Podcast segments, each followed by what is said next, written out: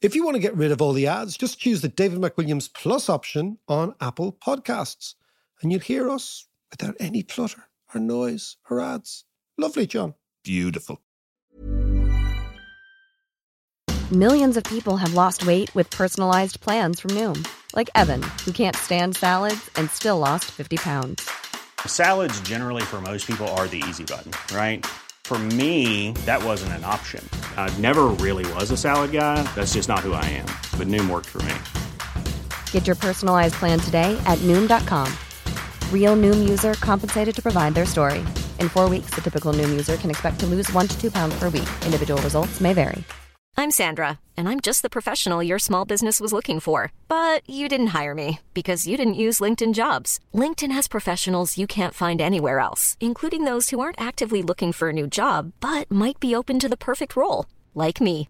In a given month, over 70% of LinkedIn users don't visit other leading job sites. So if you're not looking on LinkedIn, you'll miss out on great candidates like Sandra. Start hiring professionals like a professional. Post your free job on linkedin.com/people today.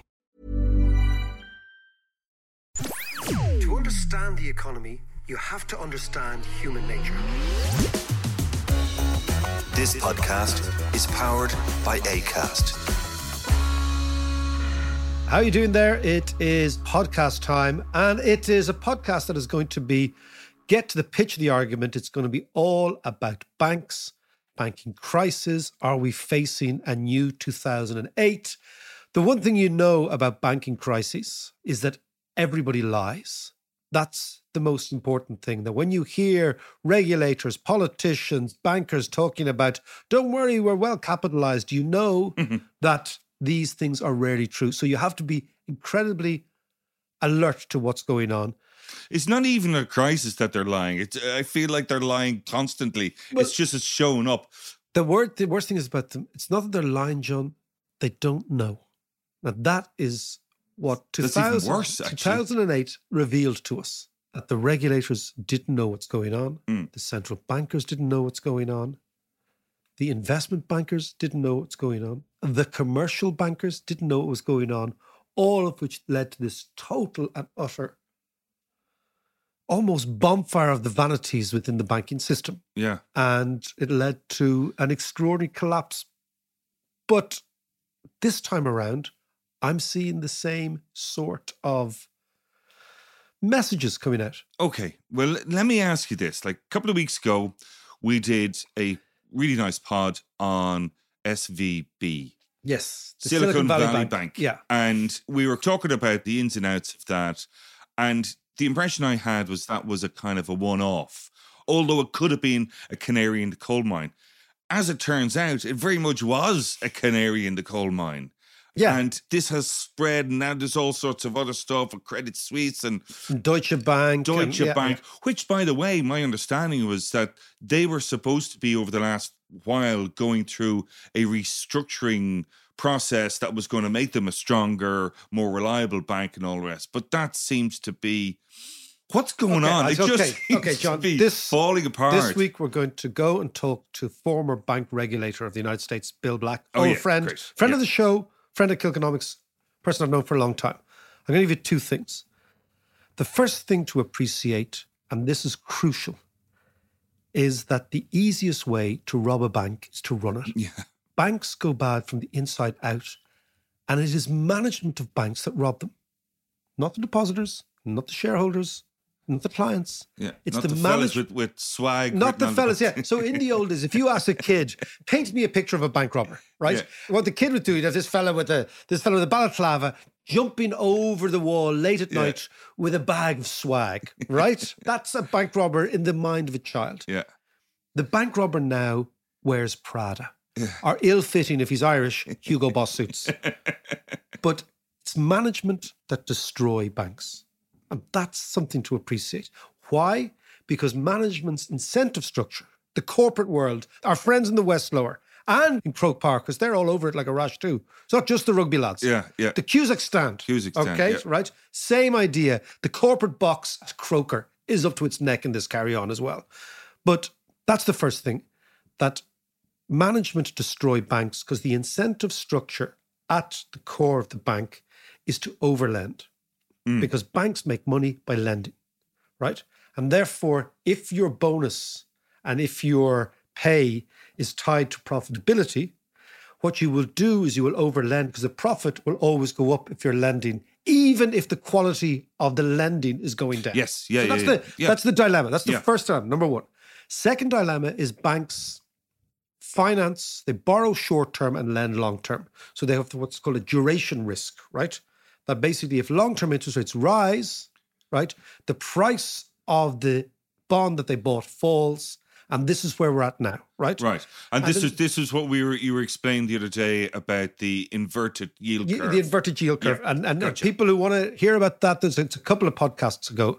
And then the third thing is I'm going to give you a quote from Hemingway, right? Right, yes. So, you know, obviously Hemingway, Ernest Hemingway, kind of He-Man, macho, always, you know, Had a great mojito. lovely, heavy drinking, Yeah. catching sharks, all that sort of big Yeah. kind of macho writer. Old Okay. man to see and all the all that malarkey. But he was asked how he went bankrupt. And he said, first, very slowly, and then very quickly. Now, Hmm. I'm going to posit that the opposite's happening here. How these banks are going bankrupt is the following. First, very quickly. So, a couple of Silicon Valley Bank and these sort of banks, right? Yeah, And then systemically, very slowly. So, we've what we call a long tail is going on now, mm. right? And this is different to 2008. This is my own perception of what is going on. Yeah, yeah. After You're walking, Dun, ex- after walking Dunleary Pier and thinking about these things, John, right? you're That- gonna have to explain this. So me. it's first very quickly. Mm. So Credit Suisse, Deutsche, the ones you mentioned, Yeah. right? Certain things blow up very, very quickly. The Silicon Valley Bank being the great example, right? yeah, But then very slowly, as it becomes gradually apparent that all the banks are playing the same game and have been doing for some time. They start the looking under the hood and- the Fed will go in and try to slow things down. They'll change this, that, and the other. But ultimately, we're in a slow crisis. And a slow crisis, you can argue, is worse than a quick crisis. Because in a way, a quick crisis basically says, okay, this is all broken. We can fix this. A slow crisis means that you're constantly, constantly fighting, recurring, what you might regard little fires everywhere. Mm, know? yes, yeah, yeah. And that I think is where we're going. And that's a hugely significant shift from the economics of the last 10 years. That's the key. So the economy of the last 10 years has been largely very low interest rates, yeah. credit driven. Banks are fine, well capitalized. No problem. Now, what we realize is we're going into another era of fragile banking systems all around the world. And that, I think, is a huge change and something we have to mark. And we're going to mark it today, John. Where's this going to lead, though? Well, last week we talked about the dilemma that the conundrum hmm. that the central banks faced. So, central banks have a conundrum. One is one of their objectives is low inflation, their other objective is financial stability. But if they want to get inflation low, what they're going to have to do is increase interest rates. But if they increase interest rates, they're going to affect the long end of the curve. They're going to batter the long end of the curve. And the banks that have lent out very, very long and have lent to governments in particular, Yeah. and the bond market in particular, they will end up going bust. So the central banks have a choice. Do you let inflation rip through the system and forever be remembered as the central banker who failed in the main mandate? Or do you reduce interest rates now and try to save the banking system? And it's the wisdom of Solomon, which is not something that I've ever really ascribed to bankers before, John, but that's what they need. And that's where we are. So let's go to the United States. Christ. Let's Okay. go to the United States and think, talk to Bill Black, former regulator. Now, Bill will get into the weeds. Yeah. This will be granular, it'll be detailed. So bear with us, but this is giving you a view of the entrails. It's like what Bismarck said about making sausages, John. Yeah. You know, Yes. he said he was asked about parliamentary democracy, and he says it's like making sausages. Just enjoy the taste and forget what goes into them. Right? Mm-hmm. It's the same. We're going into the sausage maker of the banking system now with Bill Black, and we'll come out the far end, and we'll try and Feel a little dodgy at Feel a little bit dodgy in your Ned. Okay, let's go to the states and talk to Bill. Now, I suspect one of the an old friend of Kilkenomics, an old mate of myself, is Professor Bill Black. a man who, at much personal risk, took on the banking system and the savings and loans crisis in the United States, was bank regulator in the United States. And I can't think of anybody better to talk to about the present crisis in the global banking system than Bill Black. Bill, how are you? Good to see you. I'm good. Great. Now tell me, tell me, what's your sense of what's going on across the United States and the European banking sector? Right. So the savings and loan debacle uh, was uh, in the beginning an interest rate crisis.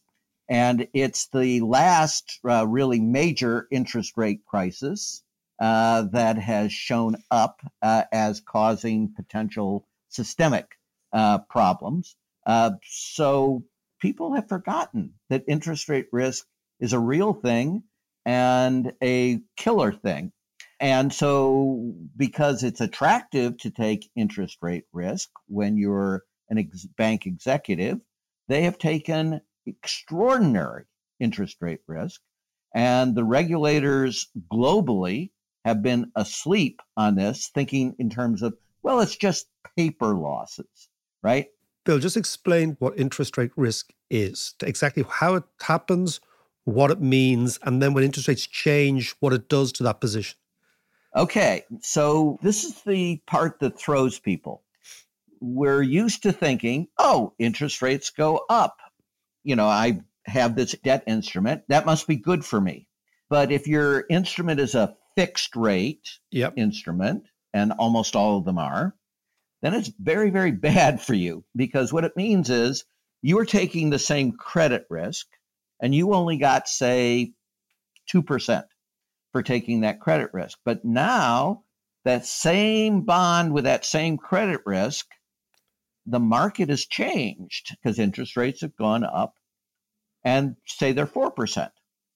Well, now your bond, it's actually the math is a little complicated. It depends on a bunch of things, but as a first approximation, yeah. the value of your bond is half what it was. Yeah, so you go from two to four. Yeah, okay. Not as bad, but in, in the ballpark. Right. So if you had a ten thousand dollar bond as a first approximation, it's only worth five thousand bucks in terms of market value, and that's what interest rate is usually expressed. You can take interest rate in both direction, but usually people take it in the direction where they win their bet if interest rates fall and they lose their bet as interest rates rise. And what we've seen is interest rates have risen globally and are expected to keep rising globally. Now, let's go on to the that's specific of what is happening in many American banks at the moment. Okay. There's also this thing in American banks, the very large exposure, particularly the regional banks, Bill, as well, to commercial real estate. That might be the next phase because the only thing I've learned over the years of watching these crises is they kind of move, they kind of shunt from asset to asset to asset to asset. What's what right. you thinking there? So the phrase that the generic phrase for this is that bankers chase yield. Okay. Yield is higher interest rate. Well, how can you get higher interest rate? You can take more interest rate risk. That's what we first described.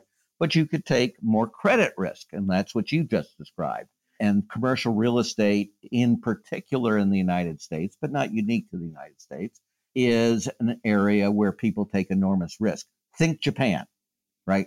Uh, you want the single easiest explanation. Japan went more heavily into commercial real estate than any nation in the history of the world and it ain't a lost decade anymore. It's more like three lost decades. So, yes, commercial real estate is often the next shoe to drop. So, Bill, you know, like you've been doing this at the cold face, and you and I've talked for many, many years about this. What is your sense? You're like, I'm, I'm, it's a very strange, but you're feeling now of what is likely to happen in the global banking system. You see Deutsche Bank, it's always very worrying when you pick up the paper and the prime minister or the chancellor of a country is saying, there's no problem here. That's like, oh shit. Okay, that's really worrying, right? We also know the German banks have been, for some bizarre reason, always there. They're always there when there's a mess, right? We've the Credit Suisse mess. People say it's a management issue, but again, we're back to the same idea. We've had many years of low interest rates some years of mega low interest rates. That game has changed. Something has to break. What's your sense? Well, it's already broken, uh, right? Uh, in uh, many ways, uh, the markets uh, for finance are already up in arms, and we've been talking banking so far, but uh, insurance, the unrealized interest rate risk losses are well over two hundred billion dollars. In banking, there appear to be well over six hundred billion dollars, right? So we have failed to take interest rate risk seriously. Okay. And I uh, went and looked at two things uh, in the US context, but they're not unique to the United States, that really express this. So, one, out of the great financial crisis and all that disaster, what was the, the great idea of economists? And the great idea of economists was create a body of dominated by economists that will look at future risks. And so we won't be behind the game, we'll be right up there up front. And that in the US context, the acronym is FSOC. Okay. Uh, this is the financial. It sounds like a uh, it sounds like a bunch of football hooligans here, but we'll take it from that. the Gaff Troop, do you remember them? yeah, tennis ball heads. Uh, so this is Financial Stability Oversight Council, right? Okay. And it's a particularly American bureaucratic nightmare. But the the essence of it was we're going to get economists. They're going to focus on systemic risks, the really big things that can blow up the system. They're going to look forward in time and we're going to take action so we don't have a disaster, right? Good stuff. 2014 15, FSOC makes a report to Congress on interest rate risk. Hey, good stuff, right? So they're in the game. They're in the game, except that this is what they say, and I'm going to paraphrase it, but it's almost a direct quotation. One, banks should continue to monitor and manage interest rate risk. Okay. Two, regulators should continue to monitor and regulate interest rate risk. Okay, great. we put the economists in charge and they said, you should do things right. okay. But, and they create this long report because it's America and because it's modern America. There are 75 PowerPoint slides as exhibits to this report. And of those 75, none of them are the two slides you need. The first slide, how big is the loss? Yeah. If Not recognized for accounting purposes due to interest rate risk. The second chart, if interest rates go up by 200 basis points, 400 basis points, Yeah. 600 basis points, what gives? what will the loss then be? right? Those are the two charts you need. Those are the two charts you don't get. And instead, you get word salad, right? Just eh, we don't need economists to tell us those kinds of things. So while interest rate risk went up and it went up dramatically, you got nothing. Do you hear any re- reports from Janet Yellen, from the Fed, going, oh my God, stop this. This is crazy. Okay. So back to risk. Super important thing that the regulators have forgotten and the bankers forget because it's in their interest to forget it. Risk ain't risk, right? So credit risk, if you take it prudently through proper underwriting, the expected value is positive. That's why banking can be profitable. Yeah. Right? Operational risk, which is basically when you fuck up, right? hmm That's negative. so you want to cost effectively minimize operational risk. Other risk, interest risk, prepayment risk, basis risk, things like that. The expected value is zip, zero. This is not how you profitably make money. You can gamble on these things, but the expected value is zero, which is to say, socially, we don't want banks doing that. Yeah. I and mean, if there's deposit insurance in particular, we shouldn't ever allow them to take substantial interest rate risk. and yet that's exactly what the last 10 years, certainly five years, has been all about. And before that, in the savings and loan crisis, that's exactly what thrifts were doing. They were taking very large amounts of interest rate risk. You know, that's the regime I inherited when I became a regulator. And it caused, in the US context, at peak, $150 billion. This is, you know, back in 1979. When 150 billion dollars was 150 billion dollars, exactly, exactly, uh, type of thing. Okay, flash forward. I told you FSOC 2014, 2015, what it's doing. Well, it hasn't done anything since then. All right. But the Federal Reserve Bank of St. Louis on February 9th, 2023, in other words, just before the hammer yeah. came down in the US context, put out a thing on interest rate risk by its top supervisor, right? And the thing says, you know, you should work prudently. That's a that's a very helpful thing. It said that very large losses were accumulating that weren't recognized, and it didn't give a number for them. And it didn't give what happens if 200 yeah, basis yeah, points, 400. Yeah. And you recall the Fed is the friggin' Fed. The Fed knew it was going to raise interest rates and it knew it was going to raise them a lot. 450 and it, and, and it knew it was going to raise them a lot in a banking system which has been overburdened by unbelievable interest rate risk. So they knew this was going to happen. So they knew they have absolutely no excuse. And what did they repeat in this? Well, the right now they're paper losses. Okay, so I tell people when I teach public finance, if your boss says, "Oh, it's only a paper loss," get out your resume and leave immediately because he's a frigging moron and he's going to lead to a disaster and you don't want to go down with this idiot ship. It is a clown car, right? So we have the Federal Reserve repeating the mantra of the worst bankers in history. Oh, it's only a paper loss. It's like, oh, it's only a paper cut. Yeah, oh, yeah, no, yeah. I'm actually, it's only, know, it's only a flesh wound. It's, it's only a flesh wound, yeah, type of thing.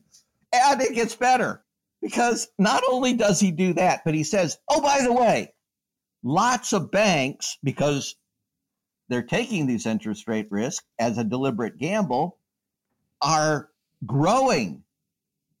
They're not just taking interest rate risk, they're growing and taking interest rate risk. Sounds like the savings and loan crisis again. And they're borrowing from the federal home loan banks. And I won't go through their special creature that were, again, savings and loan. Their or- origins were in the savings and loan crisis, right? And they say, oh, now what you need to worry about is the federal home loan banks are forbidden by regulation from lending to banks that are market value insolvent. Well, that's kind of helpful. No, no, no. Why is he saying that?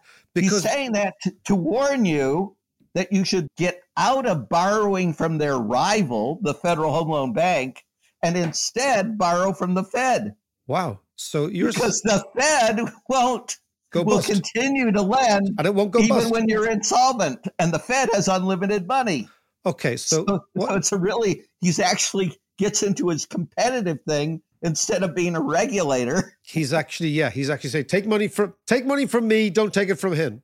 He's shilling for the commercial side of the federal. Okay, so, so banks. Bill, what you're painting the picture of is a potential mess unfolding. Is it like everybody here, you know what happened here, but everyone around the world is saying, is this 2008? Are we going back into something like this? This is not potential energy. This is real energy. If we do the physics right, this this, this sucker has a great height of insolvency and it's frigging falling, uh, type of thing. So again, there are real losses. They're not paper yeah, losses yeah, yeah, yeah, yeah, in yeah. market value. They're in the order of 600 billion ish. That is a huge portion, which is to say more than one 0.0 uh-huh. of the capital of a whole bunch of places, which is to say a bunch of them are insolvent. And finally, people figured out, and of course, they figured it out first, and they're not like early. you know, they're they're really late. They're going. Um, America used to be unique in having almost all deposits were covered by insurance, but now we got these big quote unquote regional banks, you know, like Sure. 240 billion, we call a regional bank, that have 60, 70% of their deposits are uninsured. They're way past the insurance limit. What are those folks going to do? Well, they're going to stage They're going to a panic. run. They're going to Well, panic. It's not a panic. It's not a panic. no, it's a right? logical. It's a logical step. It's a perfectly logical, yeah, step. yeah. But it looks like a panic from the outside. Right. But if I get out first, I get paid 100 cents on the dollar. And if I don't, then I got to hope we've got enough political oomph to get the FDIC to pay depositors way past the insurance limit, which is 250,000 bucks So- in the US context. But these are people that have Millions and millions and 400 millions. million Yeah, yeah, yeah. in deposits, right? Now remember, what's the biggest run in financial history? You tell me. the money market mutual funds. There was a $400 billion run on the money market mutual funds in the United States when Lehman failed. 400 billion. billion. And the first major money market mutual fund failed. It was bailed out, but it failed by noon of when Lehman Brothers failed. That's how quickly it happened. So the 16th of September 2008 noon. there was a $12 billion run in four hours. Okay. So these things right. happen very, very quickly. Right. So it's not just modern telecommunications. Yeah. It's modern telecommunications plus it's the treasurer of a major corporation That's that actually has 600 million. yeah. And yeah, he knows yeah. how to hit the three button keystroke that gets that his money out of there. All 600 in literally seconds. So, Bill, the picture you're painting is a system on the precipice, an entire system on the precipice. But I'm not too sure anyone, are not too sure, the vast, vast majority of people listening to the show, watching the markets, thinking about their money, their own money, is really aware of just how significant this moment is. Yeah. No, no, no. They are, in jargon, they are massively underpricing the risk. So, how do you, at this stage, does the Fed then choose between the banking system, we're talking about the system, and inflation and just go and cut rates now? What does it do? No, it, it- it- politically, it feels it can't do that, and it, reputationally, the you know the chairman of the Fed is not going to be seen as the guy. yeah. I know the that- guy who, who says, don't worry about inflation, we're going to Don't worry for about inflation. It'll be named the it'll be named the Powell inflation if Yeah. he does that, and and such. So there's no chance. Just like Bernanke was the economist historian of the Great Depression, there was no chance he was not going to do a massive bailout in those circumstances. So Powell did exactly what is everyone anticipated in America. He did the uh, quarter point. Yeah. Um, last week. so it was lower than some of the increases, but we're going to continue to hammer on inflation. And and Powell, y- this is really in the U.S. context amazing. I mean, he is actually testifying that he wants to put millions of people into unemployment in the U.S. context, and you can imagine the reaction of a number of people to uh, that kind of testimony. How does how does someone like Biden, listening to that sort of testimony, looking at an election coming up, looking at an election year, doing quite well, doing well on many many other metrics, what does he think? What does the White House think? So first, this is the enormous difference between the political parties. So what President Clinton, President Obama, and President Biden have in common is A, they're all Democrats, and B, they all reappointed the Republican appointed head of the Fed. Interesting. Clinton did it twice. Yeah, Greens, Republicans Greenspan twice. never- yeah, yeah. Republicans never do that. They're never so you're generous. appointed by a Democrat, you're gone. Uh, you know, as soon as your term ends as Fed chairman. So I don't know if people recall, but seven years ago, Trump was going nuts, demanding that Powell massively cut interest rates. And he was doing it in a way that, in U.S. context, it you know it's not done, it's not proper type thing. But it was Trump, you know, so like Yeah. that was going to matter uh, type of thing. So he, you know, he threatened to remove Powell. He threatened to investigate him. He threatened to basically have Treasury take over rate setting and such. And Powell delivered you know, ever lower interest rates. And so Trump uh, left him in power. Why in God's name Biden would leave Powell, you know, reappoint him? Uh, is What is it? Isn't I have no words. Isn't it? You know, we, we this is another discussion that we could go into, but we won't for now. It's it's that idea that the Democrats, a bit like the Labour Party in England, still don't kind of trust themselves with finance and still lean into the Republican view because they think Wall Street's going to wake up one day and say, "Oh my God, there's a Democrat in the White House and they don't like us." I mean, I think that's that's a there's a there's a there's a pathological relationship between the Democrats and Wall Street, which we won't go into, but you see the same in New Labour in the UK. Can I just conclude here, Bill? Because lots of people listening to this will be unfamiliar of the granular nature of this discussion. Okay, and how treasurers finance and risk management and interest rate spreads and duration and all these things we're talking about. Okay.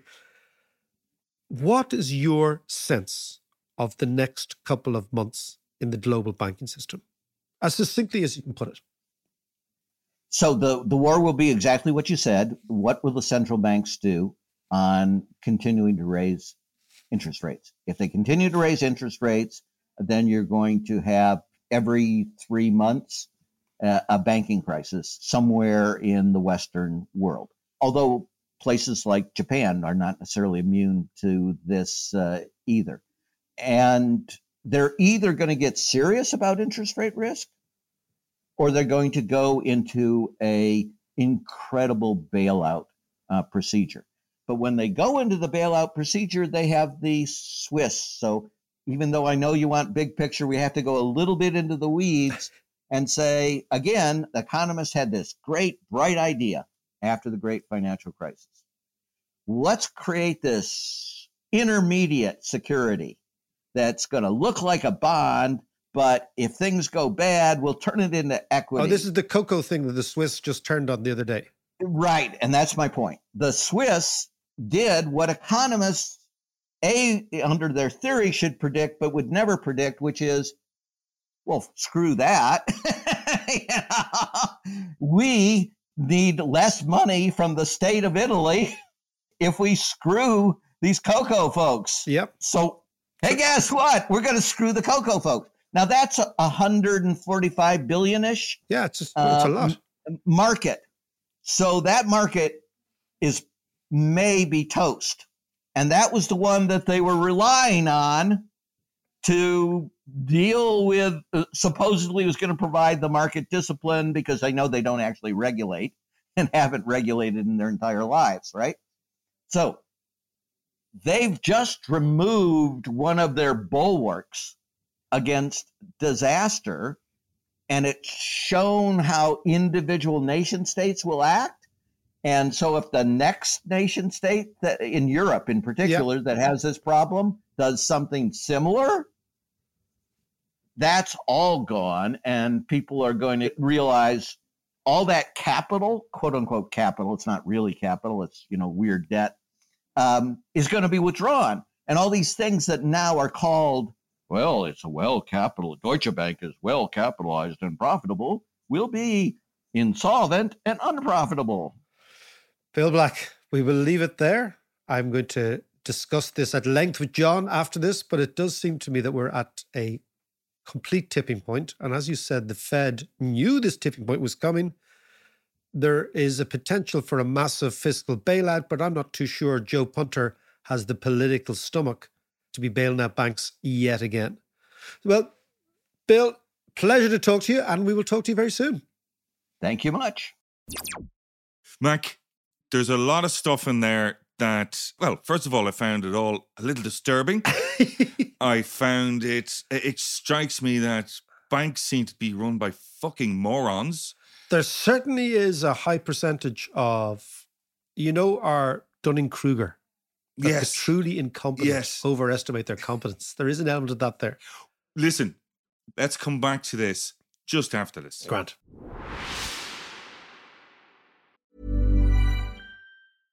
Small details are big surfaces. Tight corners are odd shapes. Flat, rounded, textured, or tall. Whatever your next project, there's a spray paint pattern that's just right. Because Rust new Custom Spray 5 in 1 gives you control with five different spray patterns. So you can tackle nooks, crannies, edges, and curves without worrying about drips, runs, uneven coverage, or anything else. Custom Spray 5 and 1. Only from Rust-Oleum I'm Sandra, and I'm just the professional your small business was looking for. But you didn't hire me because you didn't use LinkedIn jobs. LinkedIn has professionals you can't find anywhere else, including those who aren't actively looking for a new job but might be open to the perfect role, like me. In a given month, over 70% of LinkedIn users don't visit other leading job sites. So if you're not looking on LinkedIn, you'll miss out on great candidates like Sandra. Start hiring professionals like a professional. Post your free job on linkedin.com/people slash people today. Wow. Nice. Yeah. What you're hearing are the sounds of people everywhere putting on Bombas socks, underwear, and t-shirts made from absurdly soft materials that feel like plush clouds. Yeah, that plush. And the best part? For every item you purchase, Bombas donates another to someone facing homelessness. Bombas. Big comfort for everyone. Go to bombas.com slash ACAST and use code ACAST for 20% off your first purchase. That's bombas.com slash ACAST. Code ACAST.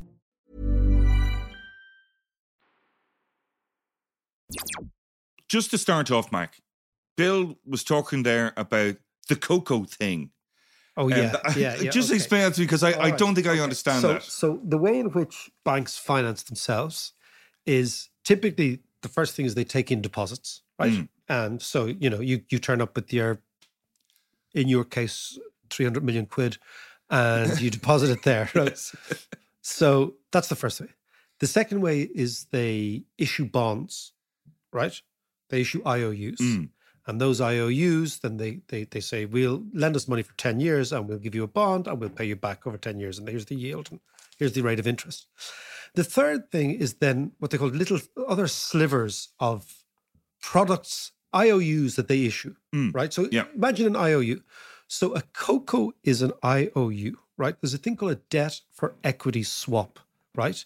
So basically what happens is when a company goes bankrupt, in Yeah. the event of a bankruptcy, what tends typically to happen is equity, which are shareholders. And then, of course, the- sorry, the third way of which they raise money is equity, shareholders, right? Yeah, yeah. So in the event of a bankruptcy, the equity people get wiped out first. So they're seen as having the less secure lending to the bank. Okay. The depositors get protected. This is the deposit interest protection because depositors would be what you would call trust creditors. They are creditors who really trust you, and most depositors don't know that they're lending to banks. You know, and I almost says when Yeah, our mo- yeah. when our mothers put money in the bank, they think it's there for safekeeping. They don't realize you're actually lending to a highly leveraged speculative Yeah, yeah, yeah. organization. Nobody tells anyone Yeah, that, right? putting it into a secure box. But if you buy shares, there's a sense that you appreciate this thing can go up and down. Yeah. And then there is this then thing in bankruptcy where the owner of bonds also get paid first before owners of equity. But these COCOs are what's called convertibles. So in the event of a bankruptcy, Mm. this type of IOU gets paid before shareholding. That's Okay. legally what's meant to be the case. Credit Suisse, Swiss authorities last week decided to burn all the CoCo bondholders. Oh, right. Okay. And they said, you know what? We don't care about you because you're a little sliver of financing. It's about 165 billion worldwide, right? Which isn't a huge amount in the context of overall banking. Right. So 165 billion. But anyway, yeah, But, yeah, yeah. I hear um, What we've decided is you don't count, right? Right. Now, there's a variety of reasons why they did that. But you said that's illegal. No, it will be challenged. So basically, what you have is there you've got lawyers in the in the event of bankruptcy. Lawyers love bankruptcies because they always make money and they always challenge. But Yeah. the other thing is, you know, when you go bankrupt, you've no money. So basically, what happened between Credit Suisse and UBS, the bank I used to work for, hmm. is a shotgun marriage. They went up the aisle, right? Yes. Basically, that's exactly what happened. Imagine it's a shotgun marriage, right? Yeah. So Credit Suisse is bust. It's humiliated. It's shamed. And UBS says, "Don't worry, I'll marry you." Yeah, right. yeah, I'll yeah. bring you up the aisle. Right. In the old, old. do the honourable I'll do the honourable thing. But you know what? I'll set the terms of this marriage. Yeah. And you see those fellas you owe money to? I don't give a sugar about them. I'm not recognizing them. Yeah. So the fellas you owe money to will be shouting and roaring, trying to get their money back. But the shotgun marriage changes the way in which Yeah. They're the cousins. They're the cousins, exactly. They're the cousins over on the far side, drinking bottles of Bulmers. We always worry about those cousins. You know those those ones, right? Oh, yeah, yeah. Exactly. Gotta watch out for them. Yeah. So so basically that's what he's talking about. But the big context of what's Bill talking about there is mm. There is now a new sheriff in town. There is a new way of doing business. And in the event of bankruptcies, lots of people who thought they were going to get paid back won't get paid back. So that's the first. Right. Okay. The second thing he's saying is that deep inside the entrails of the banking system, a bomb has gone off. And the reverberations of that bomb are going to be felt all around the system for a long, long time. And the Federal Reserve and the European Central Bank and the Bank of England and all these people are trying to deal with these little fires everywhere. Mm. But there's no overall strategy as to how they're going to put these things out. Yeah. So it seems to me that what Bill is concluding, and he really understands this world, is that we're going into this world where credit is much, much tighter, where access to money is much, much more difficult, right? Now, what that means is that lots and lots of companies that were basically buoyed up by easy money and easy credit. Yeah. Yeah. Yeah. They're going to For go the bust. last 15 years. Yeah, Yeah. they're going to go bust. I mean, you look at Dublin's commercial property, right? Yeah. They're building offices that nobody wants everywhere. Yeah. And they only make sense if you've got zero interest rate finance. If you five percent finance, those they're going to go bust. There's no buyers for that stuff. Right. Right. Okay. So, so, So that's what he's talking about. It's like there's a lot in there's a contagion ongoing. And of course, everyone's trying to pretend who has a vested interest. Oh, don't worry, it's going to be fine. so, so this means we're heading straight for a recession, a deep recession. Well, what we're heading, we're heading to a banking crisis and a Yeah. recurring banking crisis. And then the history of banking crises is that if those banking crises are limited to, let's say, commercial property Yeah. and weird bits at the long end of the curve, they might not necessarily seep into the economy. But if, for example, house prices, which is another highly leveraged asset, Mm. were to get hammered, and why would house prices get hammered? Because what keeps house prices up is new buyers. And what keeps new buyers in the market is new credit. yeah. But if the credit stops flowing to new buyers, the new buyers stop coming into the pyramid scheme. Mm. And the new buyers stop and come into the pyramid scheme means prices tend to reverse. And what about uh, house loans are always the biggest Yeah. uh, debt that people have. But there's also lots of other debt. Given that the last 15 years have been zero. The Des Kelly carpet debt. yes, exactly. And, the home improvement loans and the and car loans. cars and the holidays and the this and All the that. those- So there's loads of people who are, are going to be exposed to this. There's lots of people on the hook. And what Bill is, Ordinary ordinary people, yeah. Yeah. What Bill is saying is that we are now in the early stages of a rolling global banking crisis that might not, like 2008, just erupt in some sort of Vesuvian explosion, Mm. right? But may well be much more like just constant tremors. And the problem with constant tremors, John, is they make people nervous all the time. And the problem with constant nerves in the economy, it means people won't invest, they won't spend, they'll be worried. And that's what tips the economy into recession.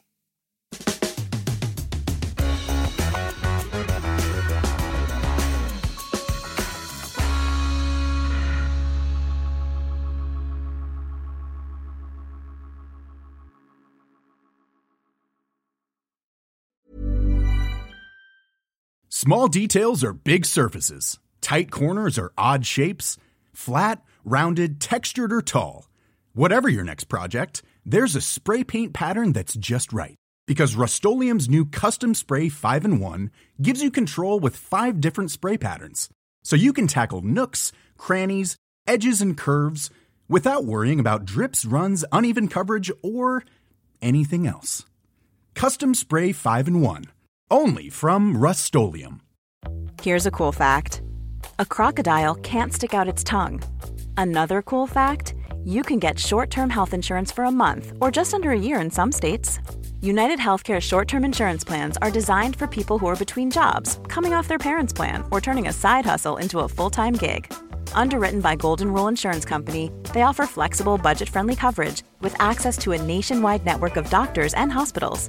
Get more cool facts about United Healthcare short term plans at uh1.com.